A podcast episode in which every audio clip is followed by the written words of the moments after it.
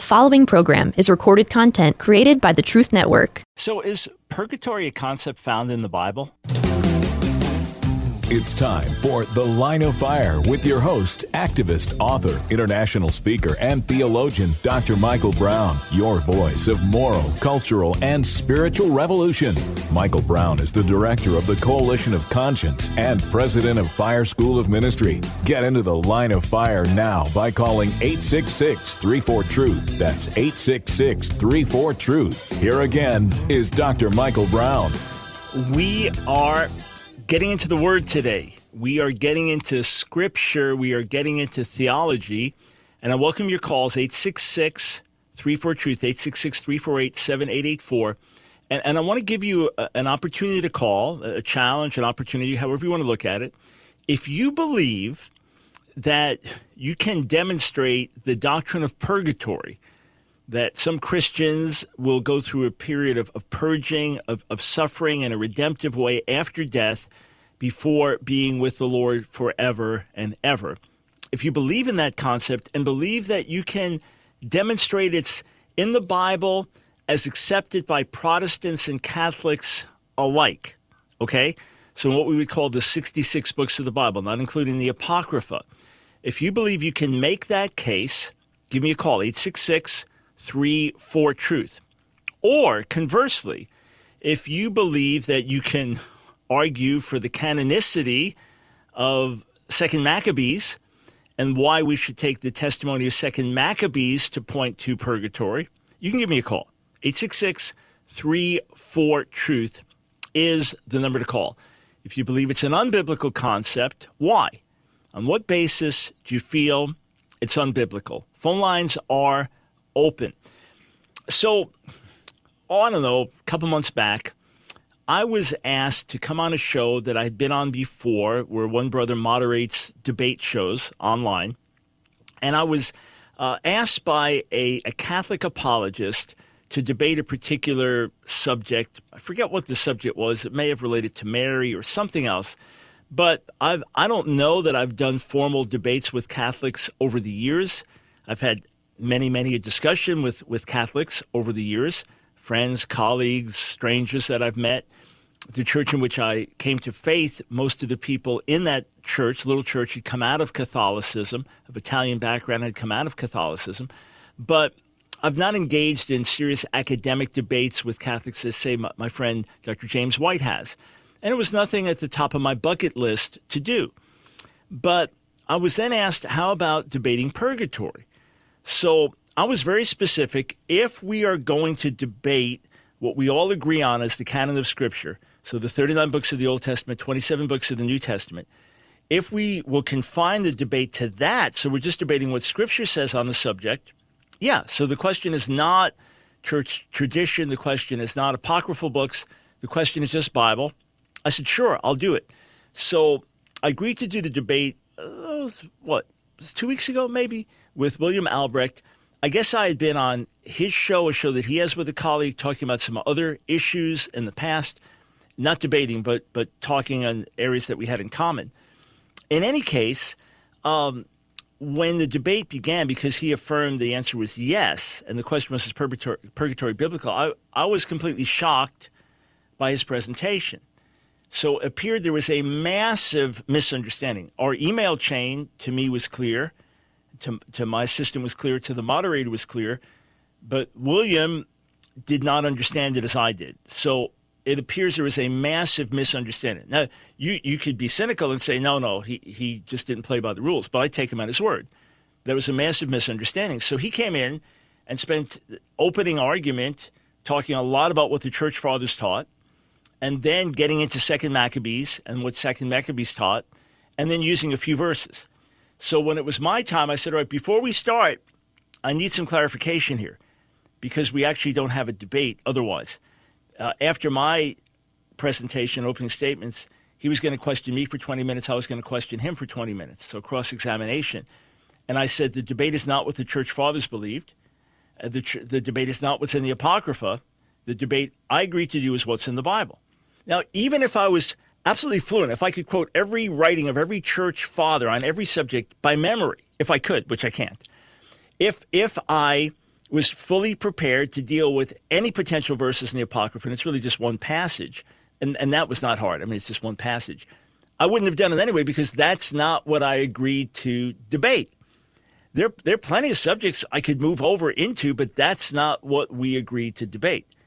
Of course, I was not going to be attacked as being unprepared and so on. And, and if you go to the website, you know, it depends on what someone's perspective was in terms of how they responded to the debate. That's unfortunate because that's just misrepresentation. It had nothing to do with being unprepared. It had to do with what we agreed on in the debate. Is, is that simple? William thought it was one thing. The moderator and I understood it was something very, very different. So, all that being said, the passage in Second Maccabees, uh, there are those who say that doesn't really support purgatory either, because purgatory is not theoretically to to bring a wicked person into righteousness, but rather to further purge a righteous person so they are fully ready to be in the presence of the Lord forever, right?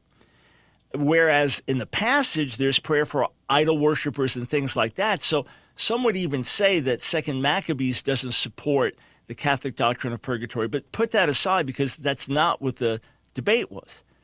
You say, but yeah, but what about the fact that was drilled home in the debate that the church fathers are unanimous on this subject? Well, my only response to that was, aside from the fact that's not what we're debating, search for it. Take a look and see. Take a look and see whether the church fathers were unanimous. How many actually spoke about purgatory? How early was their consistent testimony of purgatory? How many said things that would be taken as saying something different? Now, here's the deal. If we could debate what the Bible says about certain verses, and then all the church fathers, every single one of them, all agreed on the subject, every single one, from the earliest so let's say up to fourth, fifth centuries, they all taught it the same way, they all believed it the same way, they all held to the same thing, then that would definitely say, well, they seems like that's the way they understood it. That's what was passed on. That that would be an argument. But that's not the case here.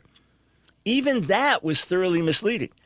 You say, well, Dr. Brown, why didn't you get into that in rebutting? Because I wasn't dealing with the church fathers. That's not what I agreed to debate. That's not the material I was going to present. But to those who wanted to take the time to study, I said this. I said, check online.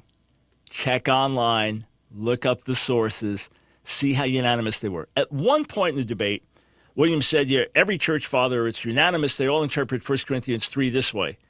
And then he clarified. He said, well, I'm not saying they all comment on it. Oh, interesting. Interesting. So theoretically, if three out of 30 church fathers, just to throw out a number, made this comment on 1 Corinthians 3.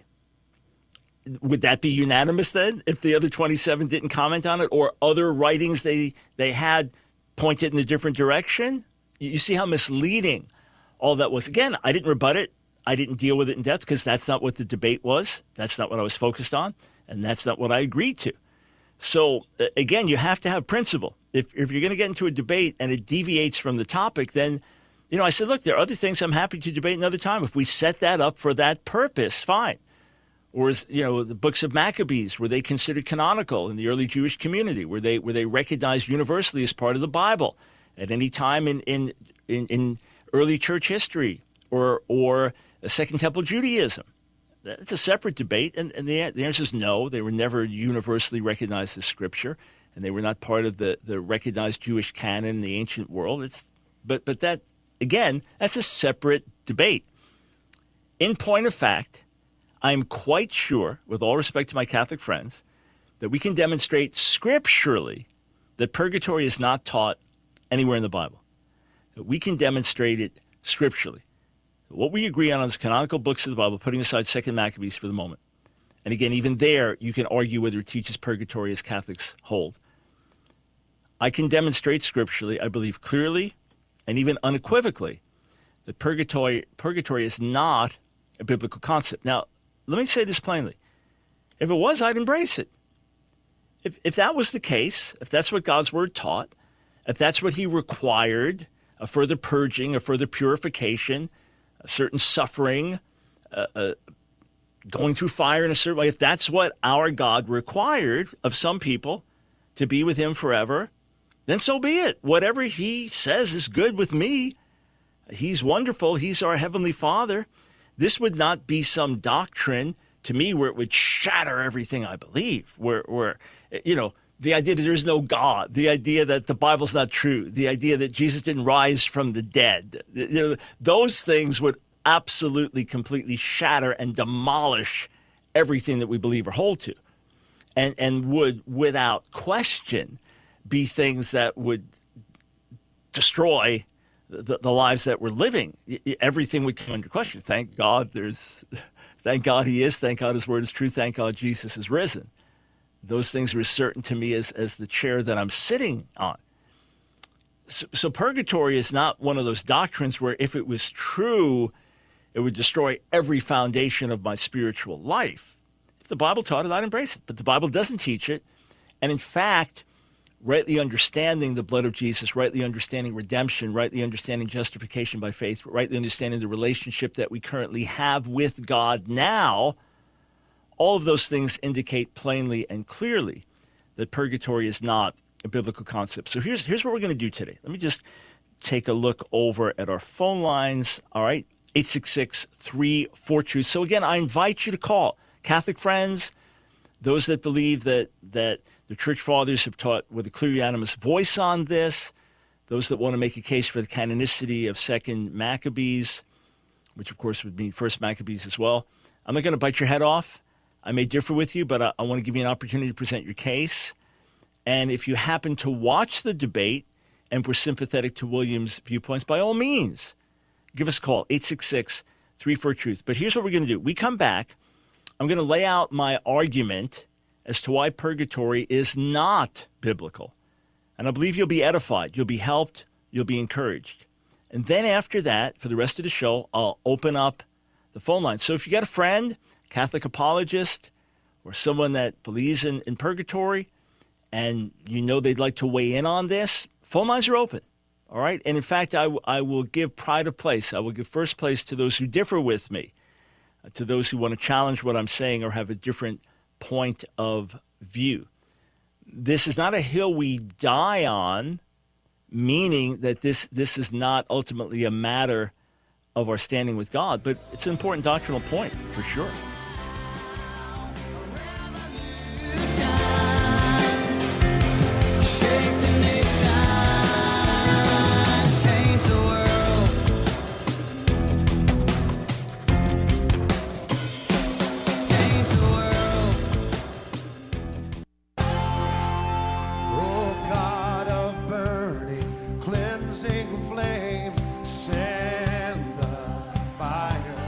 The Line of Fire with your host, Dr. Michael Brown, your voice of moral, cultural, and spiritual revolution. Here again is Dr. Michael Brown. Thanks, friends, for joining us on The Line of Fire, 866 34 Truth. If you think purgatory is a biblical doctrine, by all means give us a call to demonstrate your point. Here's why I say purgatory is not biblical. Let me pull up a few notes that I used in the debate couple weeks back on this subject. First, when we understand what happens to us when we're born again, we realize that purgatory is not biblical. Because the moment you are born again through faith in the Lord Jesus, the Bible says you are justified. So you go from guilty to not guilty, from unrighteous to righteous. You are forgiven. You're set apart as holy. You become a child of God. You're transferred from the kingdom of darkness into the kingdom of light from death to life. Here, listen to scripture, 1 Corinthians 6.11. And that is what some of you were. But you were washed, you were sanctified, you were justified in the name of the Lord Jesus Christ and by the Spirit of our God. The moment you were born again.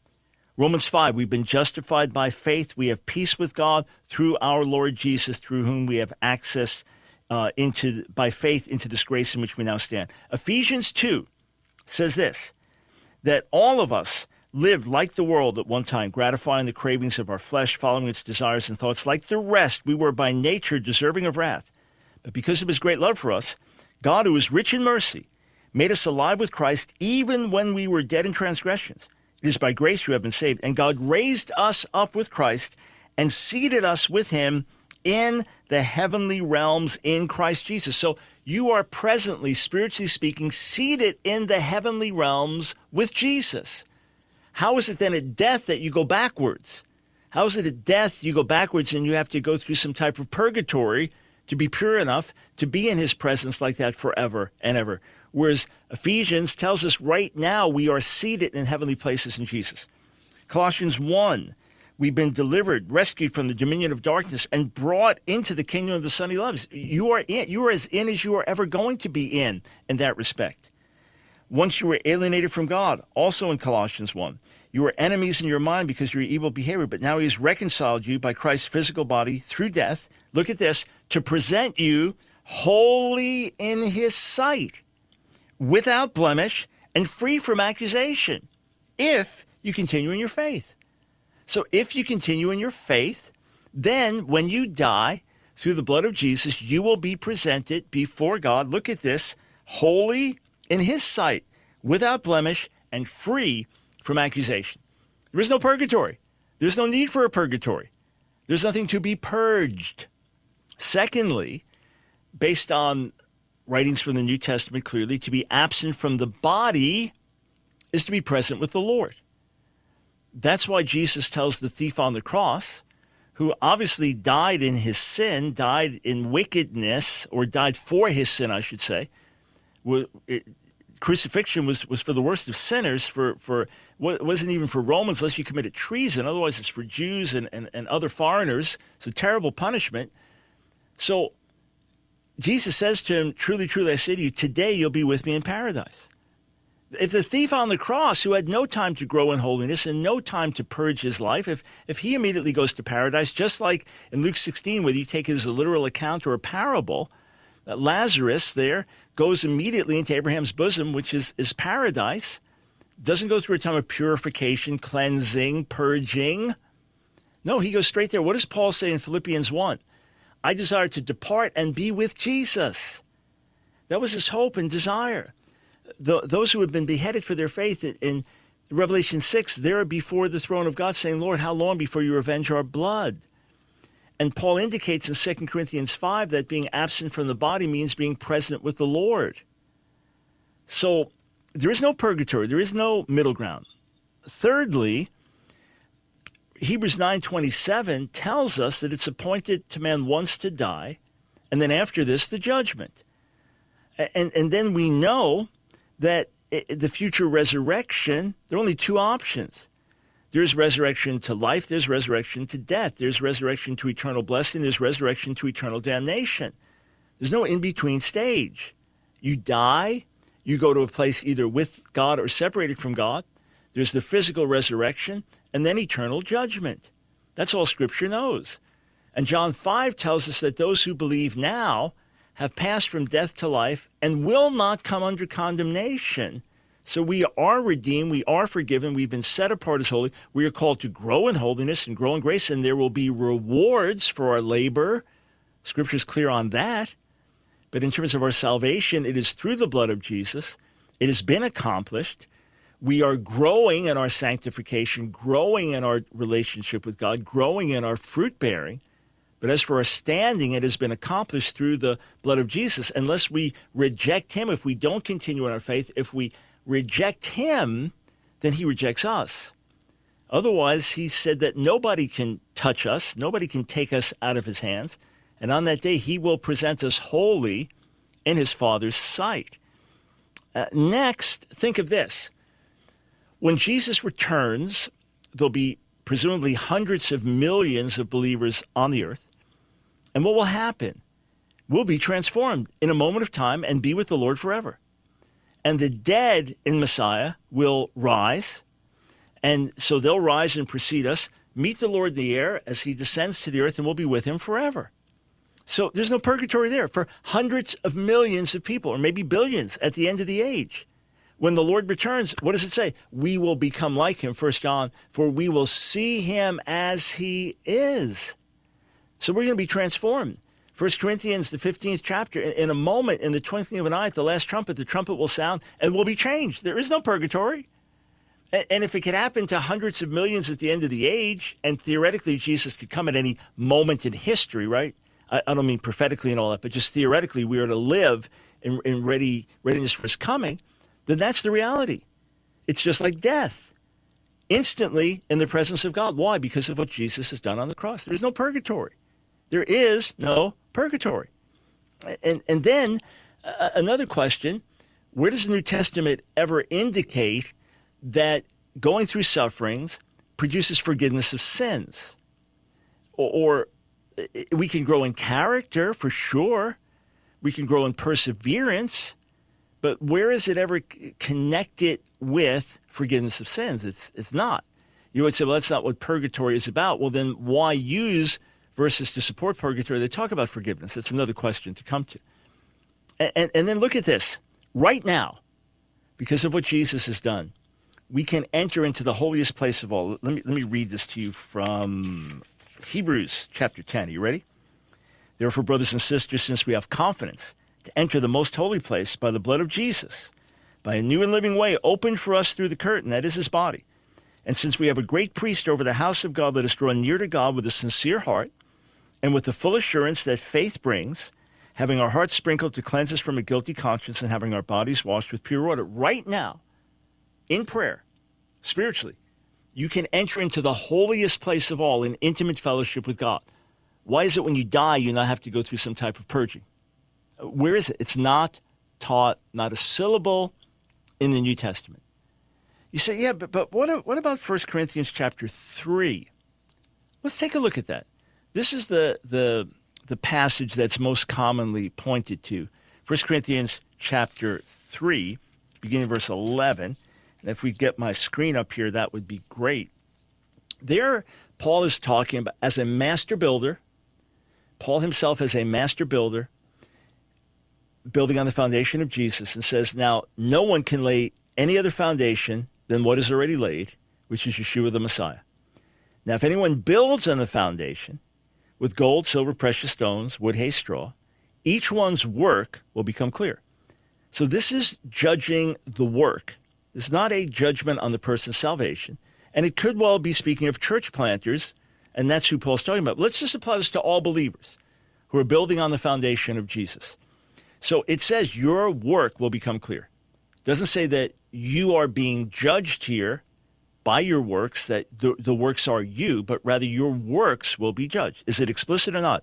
Each one's work will become clear. For the day will show it, because it is to be revealed by fire. So this is on Judgment Day. This is a one time event, not a period of time, not a process. And the fire itself will test, does it say each person? No, each one's work, what sort it is. If anyone's work built on the foundation survives, he will receive a reward. If anyone's work is burned up, he will suffer loss. He himself will be saved, but as through fire. Ah, you say it says he's going to be saved through fire. That's purgatory. No, it's not talking about purgatory. It's not talking about a purification process of the individual.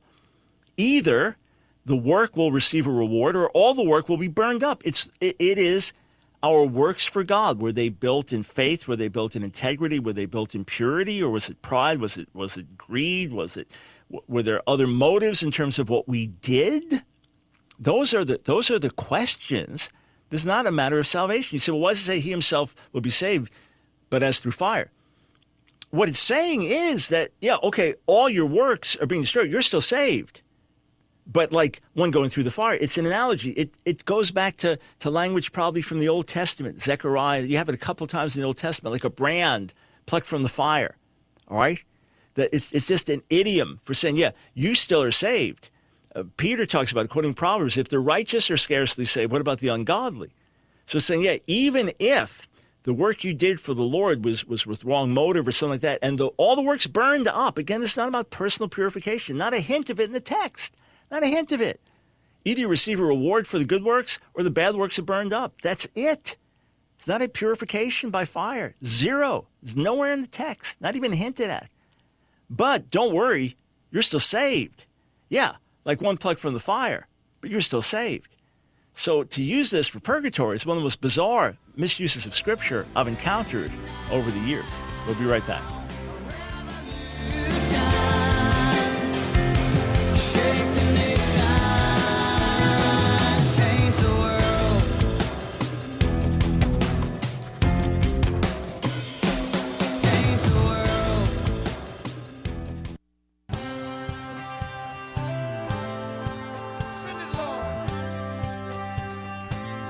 It's The Line of Fire with your host, Dr. Michael Brown. Get into the line of fire now by calling 866 34 Truth. Here again is Dr. Michael Brown. Thanks, friends, for joining us on The Line of Fire. If you believe that purgatory can be supported biblically, when I say biblically, in this conversation, I mean on the books that we all agree are part of the Bible. So, as Protestants and Catholics and whatever other groups there would be, that we have in common a belief in 66 books of the Bible.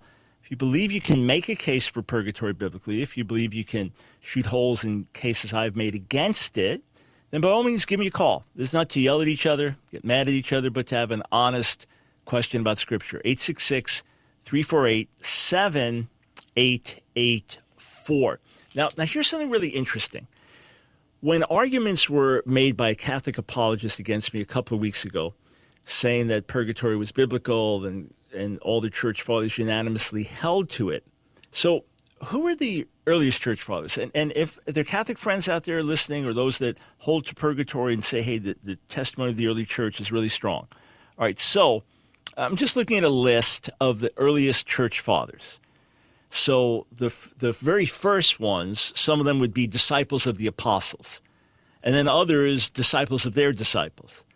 But, but some of the first generation ones, like Polycarp, a disciple of, of John, right?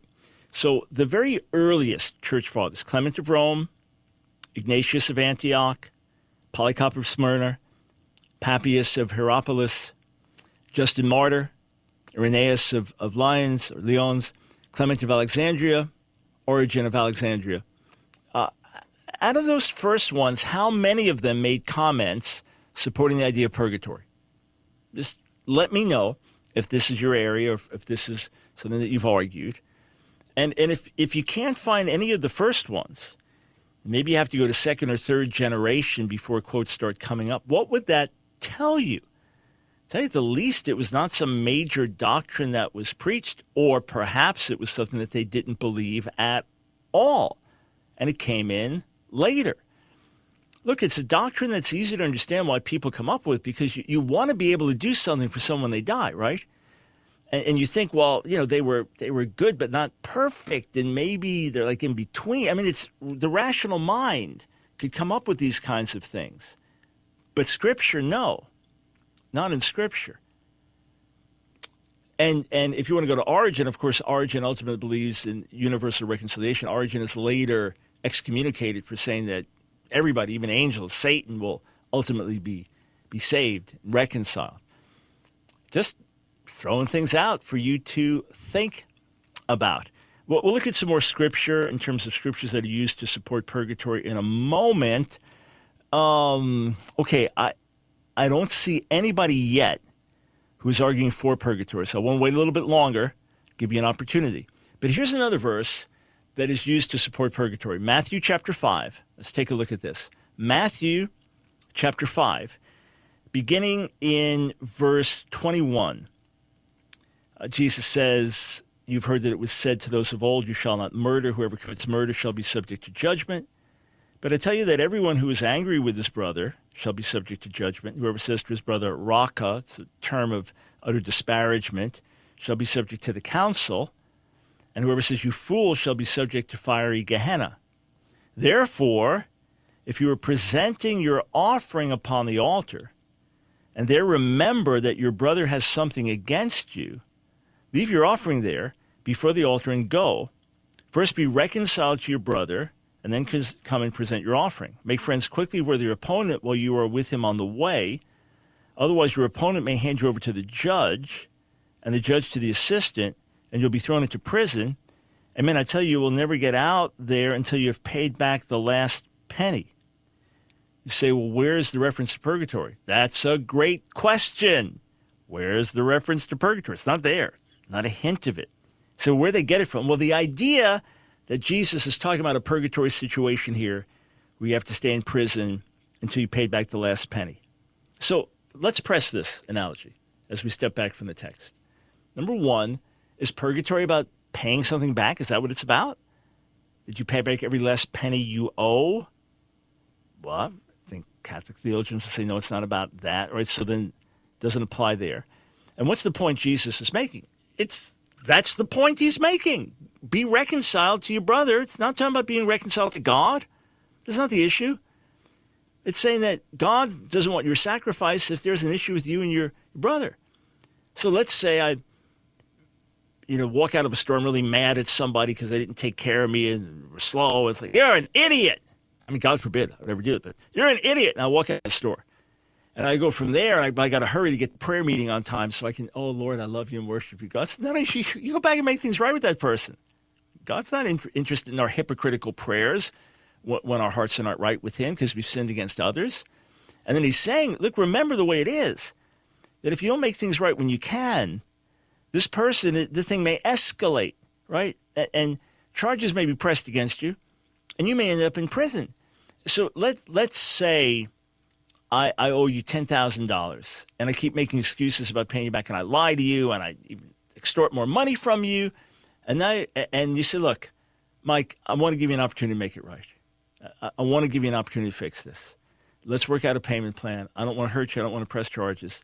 And I keep ignoring you. I don't respond to your calls. In fact, I extort more money from you somehow. And you're like, all right, I'm taking you to court.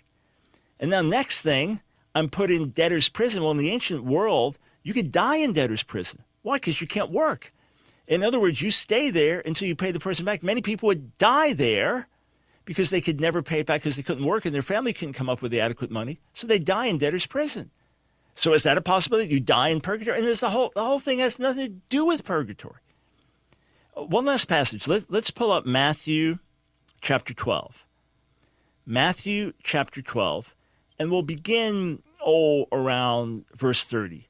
And again, when, when you realize that these are verses that are used to support purgatory in the Bible, and these are the main verses that are used, you think, okay, something is terribly, terribly wrong here with this argument. Then you have to go to Second Maccabees, which number one is was not received as canon in the early Jewish world and was disputed as canon in the early church for centuries, by the way, just factually.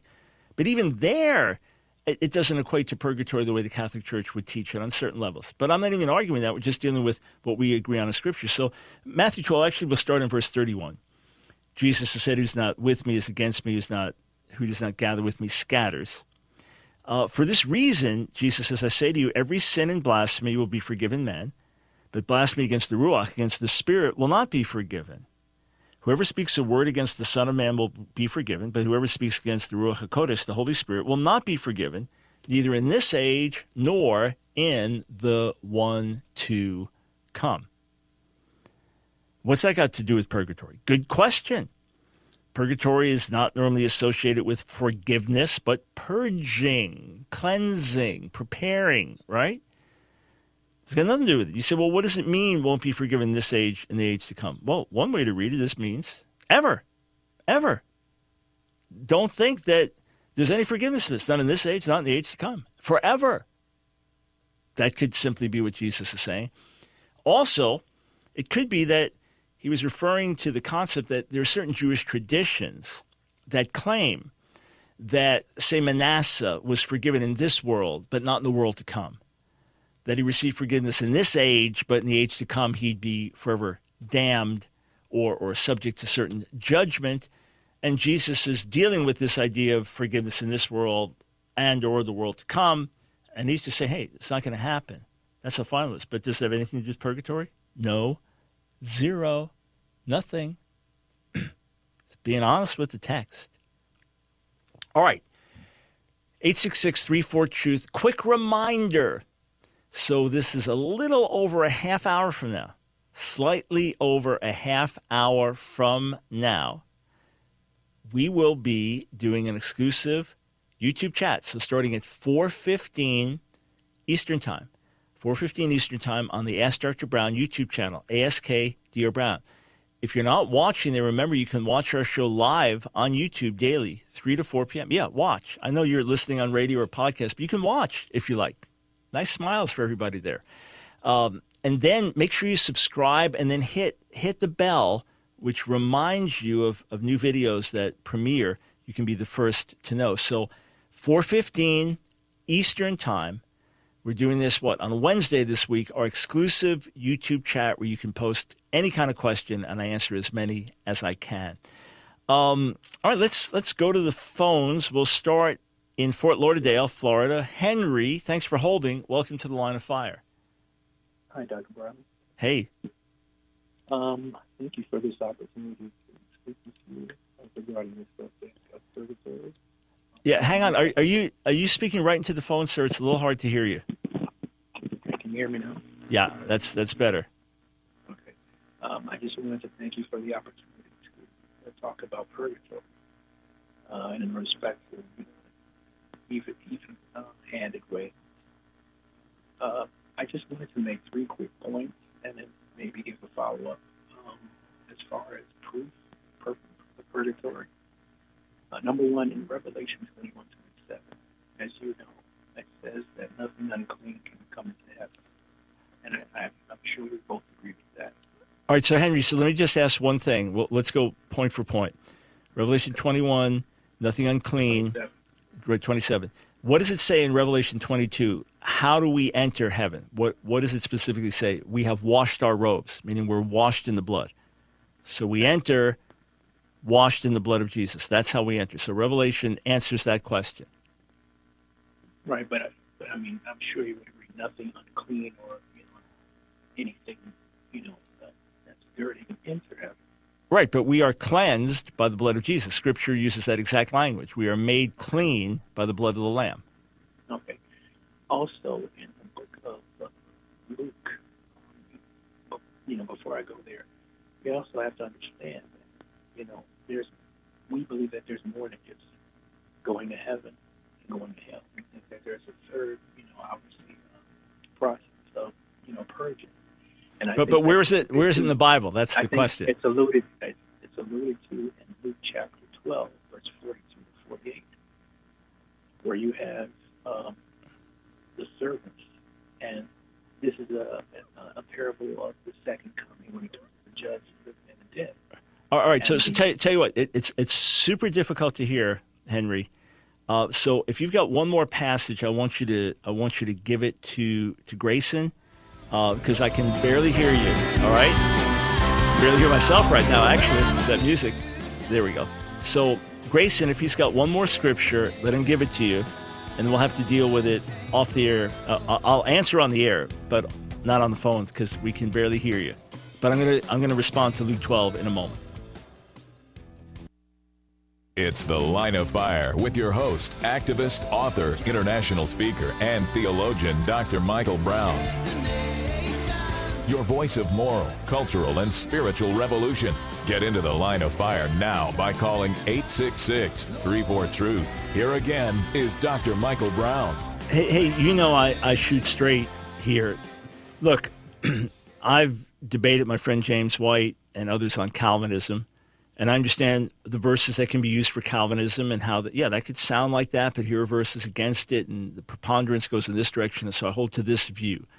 There are other subjects, you know, we debate back and forth, end time issues and things like that. When it comes to debating purgatory biblically, to me, there, there's no debate. There's, it's just not there. It's not there.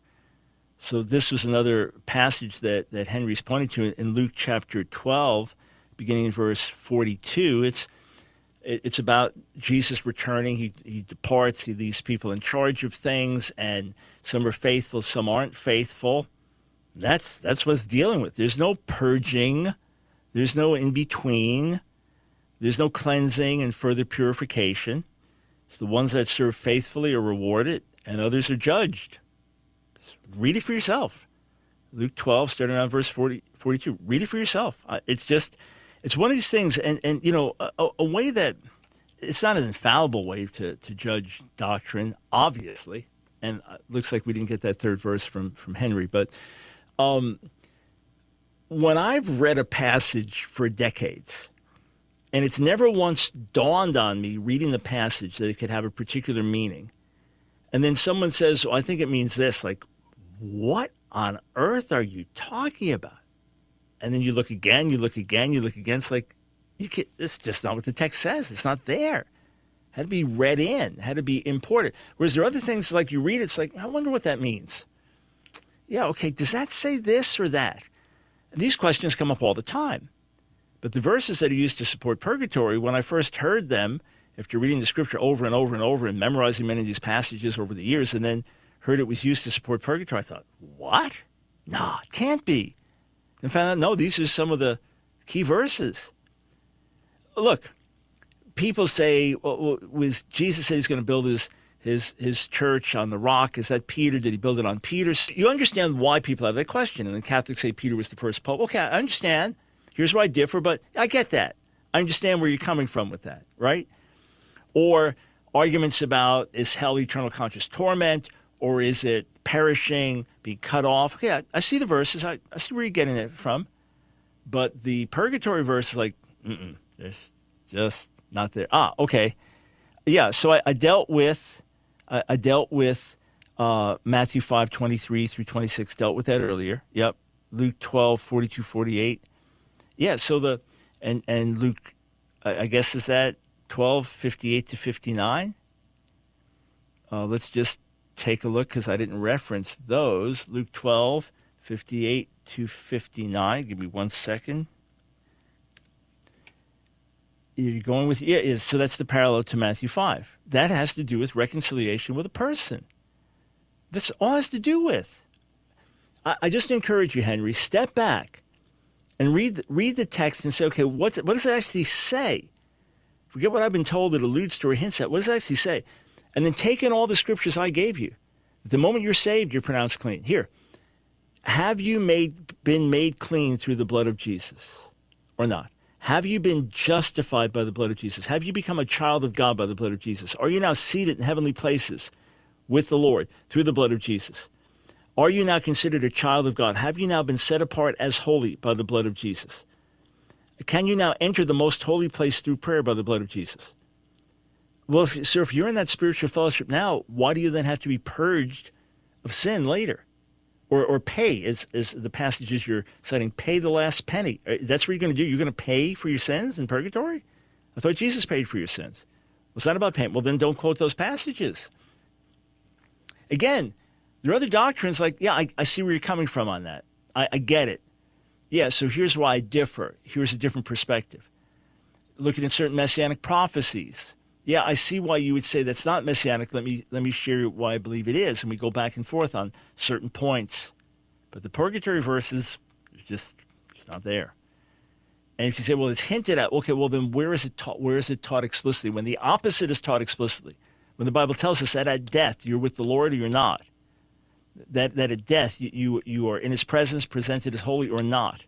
Now, are we called to grow in holiness in this world? Yes. Are, are, are there consequences to our disobedience? Yes.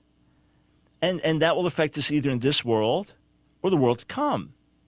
But the middle stage just isn't there in the Bible or whatever intermediate stage that you want to refer to. It's just not there in the Bible. Okay, we go back to the phones. Uh, let's go to Caleb in Rancho Cucamonga, California. Thanks for calling the line of fire and thanks for holding. Hi, doctor. Yeah, I believe um, I believe you know your biblical response 100%. My question is um, connecting this idea of purgatory with near-death experiences, um, a lot of which I've seen from charismatic networks and so on, and the the more um, reliable ones where they're clinically dead, and um, some some you know their lives are totally changed and become Christians, and some incredible witnesses and pastors and so on who um, die as atheists or unbelievers. They're in hell, and then they cry out to, to Jesus. He rescues them. Jesus takes them to heaven, and um, you know, eventually they're, they're they come back from the dead in the hospital setting, um, and they have this testimony. So my question is, could that not be seen as a form of purgatory? And if that if that is possible, the first few hours after death, to call out to Jesus in hell and Him save them, could that not be possible a thousand years after death, a million years after death? You know, if a person comes to their senses, you know, in hell, being tormented and going through fire or whatever. So that's my question. How do you connect it with Yeah, I appreciate, um, I appreciate the question. Uh, yeah. Uh, n- number one, we never, ever, ever, ever, ever base doctrine on someone's experience, near death experience, anything ever, ever, ever, ever, ever. Uh, and yeah, if you talk, if you talk to a thousand different people, you'll often have a thousand different experiences. Shall we believe those that died as non-believers and talk about entering into the light and so on, and the universal light and presence? The near-death experiences become interesting when the person is telling you what was happening outside of the room. When they tell the family, yeah, I saw you. I was on the operating table right. and my spirit left my body and I saw all of you and, and you were so concerned and tells them what they were each wearing and what they snacks they were eating and, and things like that and um, so on. That that then provides verification of the existence of the human spirit. Um, right. But as to all of these accounts, every one of them that I've ever heard is the opposite of purgatory. It was God saying, This is where you're going unless you turn to me for salvation. And it was not that they were purged of sins, it was not that they were purified. It, and, and purgatory is not taught as a means for a rebellious sinner to, to have a, another opportunity after death, rather, for someone that is not however you want to say it, righteous enough, clean enough uh, to go through this time of purification. So it's not even parallel to the Catholic doctrine. But in all the cases of people I've heard, if, if I was to take their stories as, as truthful, like Mickey Robinson, for example, who dies in a you know plane wreck, right. fire, and, and so on, God was showing him, okay, this is where you're going if I let you go now. But I'm willing to give you another chance in this body on the earth and that's when they then make the decision. You know, Mickey Robinson then wakes up in his body in physical agony and then has to make the mm, decision to follow Jesus. So, so even, even though I know you would agree that we don't base doctrine on it, it's not even a parallel. It's not even a parallel. It's not even analogous. So thank you for the call. Appreciate it. And we've got time for one more. Uh, Adam in Boone, Iowa. Over to you. Hello, Dr. Brown. Hey. Okay, so Jesus says, Behold, I have told you all things. Right? Okay. He also says, he also says, God is a spirit, and he wants us to worship him in spirit and in truth. Mm-hmm. Okay, well, remember that. We'll go to the first book uh, of John, first chapter of John, sorry, um, verses 3 through 5. All things were made by him, Without him was not anything made that was made. In him was life, that life was the light of man. That light shines in darkness, and the darkness has not comprehended it or overpowered it, however you want to look at it. Okay. With that in mind, let's look at what one third of our modern economy is made up of. That- yeah, so, Adam, a little more integrity on your calls, okay? We told you that only calls relative to purgatory were being taken today. You called back and said, okay, you wanted to talk about purgatory, only to get back to your original subject that we said was not for today. So that's a strike against you, buddy, for integrity. Come on, man, just play by the rules, buddy.